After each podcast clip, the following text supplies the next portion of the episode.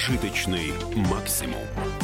В студии заведующая отделом медицины комсомольской правды Анна Добрюха. И с нами сегодня эксперт по прикладным биомедицинским технологиям и антивозрастной медицине, исследователь старения, вице-президент Фонда наука за продление жизни Юрий Дейгин. Юрий, привет. Привет. И сейчас мы поговорим об очень актуальной, наверное, практически для каждого теме. А, все мы любим что-нибудь сладкое поесть, а, и а, часто можно услышать, что лучше не сахар, лучше или заменить его сухофруктами или чем-то еще, а некоторые считают, что и сахарозаменителями. Сейчас уже даже часто в кафе, в ресторанах, в кофейнях мы рядом с сахаром, белым, коричневым, кстати, которые вроде как тоже тростниковый более здоровый, мы часто видим еще и разные виды заменителей. И более того, например, эндокринологи говорят, что есть э, натуральный сахарозаменитель стевия, именно натуральный, а не искусственный, который в том числе у нас в Крыму выращивают, и уверяют, что это вообще чуть ли не панацея. Вот а, что об этом на самом деле говорят достоверные данные, полученные в ходе научно-медицинских исследований. Сахарозаменители натуральные, искусственные, какие продлят жизнь, а какие могут ее сократить. В этом, мы это постараемся выяснить вместе с Юрием. Ну, наверное, давай сначала такой небольшой обзор. А какие виды искусственных заменителей, в принципе, есть сегодня такие наиболее распространенные? Ой, ну их много, они входили и выходили из популярности. Ну, Когда-то Аспартам был, да. Ну, сейчас стеви, стеви, стевиазид, э, да, наверное, один Ну, это натуральный скорее, да? Ну, он, да. Да, а вот искусственный аспартам? Ну, аспартам, да, вот, искусственное как бы это, по-моему, две аминокислоты. Я уже есть ну, аспартат, аспартат это угу. аминокислота. Если честно, химическую формулу сейчас ну, не назову, Нет, нам но... формулы в целом не нужны. Но а можем ли мы тогда вот так для людей попроще объяснить принцип действия сахарозаменителей? Почему говорят, что они лучше сахара? Ну, принцип простой. Они э, активируют наши вкусовые рецепторы, тот, который отвечает за, за сладкий вкус. И нам кажется, что что-то сладкое, но тезис был, что они не активируют э, рецепторы инсулина, то есть у нас не вырабатываются, или рецепторы глюкозы, у нас не вырабатывается на них инсулин, и, соответственно, так как они заменяют нам глюкозу, они не повышают сахар в, в крови. То есть, ну, как бы главная проблема вообще потребления сладкого, избыточного потребления сладкого, это то, что он может привести к диабету, к инсулинорезистентности. То есть у нас начинает повышаться сахар в крови и начинает ухудшаться функция поджелудочной железы и вообще нашей восприимчивости наших клеток к инсулину. То есть поджелудочная железа – это то, что вырабатывает инсулин. И со временем, если продолжать потреблять сахар, может э, развиться инсулинорезистентность, то есть просто организм не будет справляться с тем количеством глюкозы, которое мы потребляем. Вот, э, соответственно, сахарозаменители были призваны этот э, порочный круг разорвать, просто не добавлять в организм э, глюкозу, сахар, чтобы, не, во-первых, не было в крови ее, а во-вторых, не, ну, не, не, не вызывалась инсулинорезистентность. То есть фактически так обмануть наш организм? Ну да, Сладкий то есть, все равно хочется, да, грубо говоря... таких да. не давать. Ага, так. Но тут и сахарозаменителем, как гипотезе, как индустрии уже не один десяток лет, и можно даже сказать, пик был, наверное, там 10-15 лет назад, а не сейчас. Поэтому есть исследования, которые пытаются проследить вообще пользу или потенциальный вред от этих сахарозаменителей, причем различных.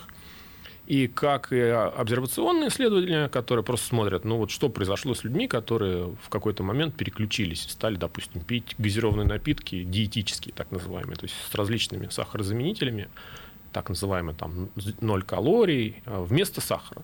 И сравните их с группой, которая продолжила пить э, подслащенные напитки.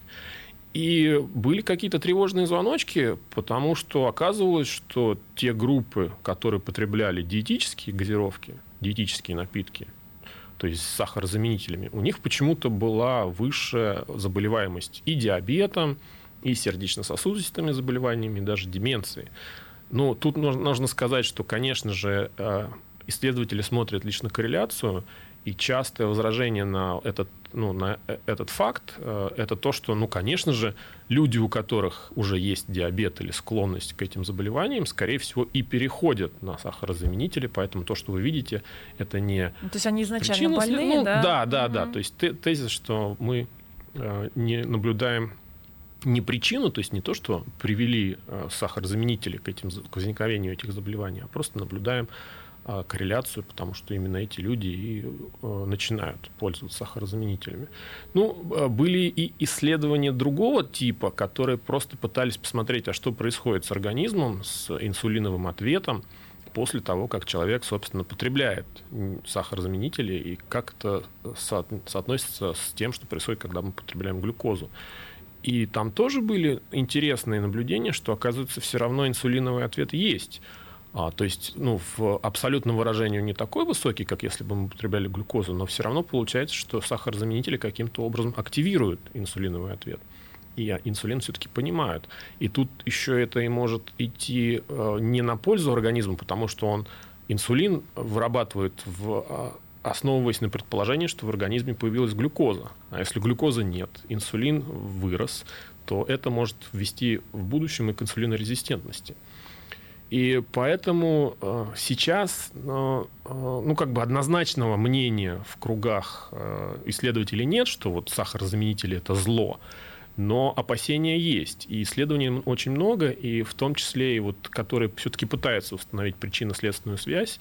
И все-таки я бы вот, ну, очень осторожно относился к различным сахарозаменителям. При этом, конечно же, а, а, если есть возможность, э, ну, вообще стоит вопрос снизить потребление сладкого, сахаров, сахара или перейти на сахарозаменители, то, конечно же, лучше просто снизить это потребление. То есть э, еще и проблема в сахарозаменителей в том, что люди думают, что у них появился некий карт-бланш на то, чтобы заменить то, что вот, о, я не выпил банку колы, ну, значит, я могу съесть что-то еще. То есть мы, во-первых, все равно замещаем те калории, которые мы бы получили из банки колы чем-то другим, плюс еще и вызываем инсулиновый ответ тем сахарозаменителям, которые в банке диетической газировки, которые мы выпили, находятся. То есть тут может быть некий такой двойной удар по организму, который мы даже себе ну, не отдаем отчет, наносим. Ну, в общем, попытка обмануть организм с помощью сахарозаменителей, как и любой обман, выходит боком, наверное, по большому счету. А, Юрий, а еще у нас а, буквально совсем недавно появились а, данные по вопросу, который тоже давно обсуждается, дискутируется, мед. Может ли он быть хорошим, полезным заменителем сахара, а, или он якобы даже вредит еще больше, можно и такие данные встретить. Что ценного в меде у нас есть? Ну, если как заменитель сахара, да ради богу, только заменитель, потому что ну, мед, по сути, тот же сахар. Там 80%, а то и больше, это чисто, чистый сахар. А глюкоза, фруктоза, все то же самое.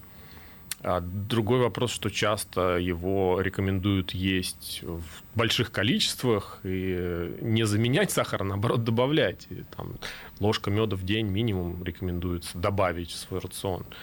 А, все-таки мне кажется, что ну, я не вижу какой-то пользы от меда, которая могла бы быть обусловлена теми там, микроэлементами, которые в нем находятся по, по разным данным, что это обладает пользой для человека.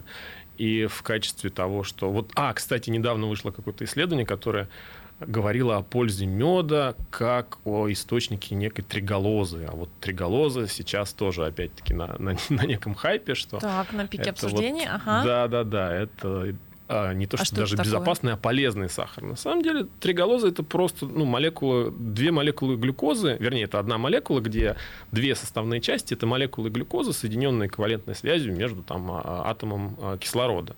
И в, на самом деле в организме триголоза, когда мы ее съедаем, быстро расщепляется и превращается просто в две молекулы глюкозы.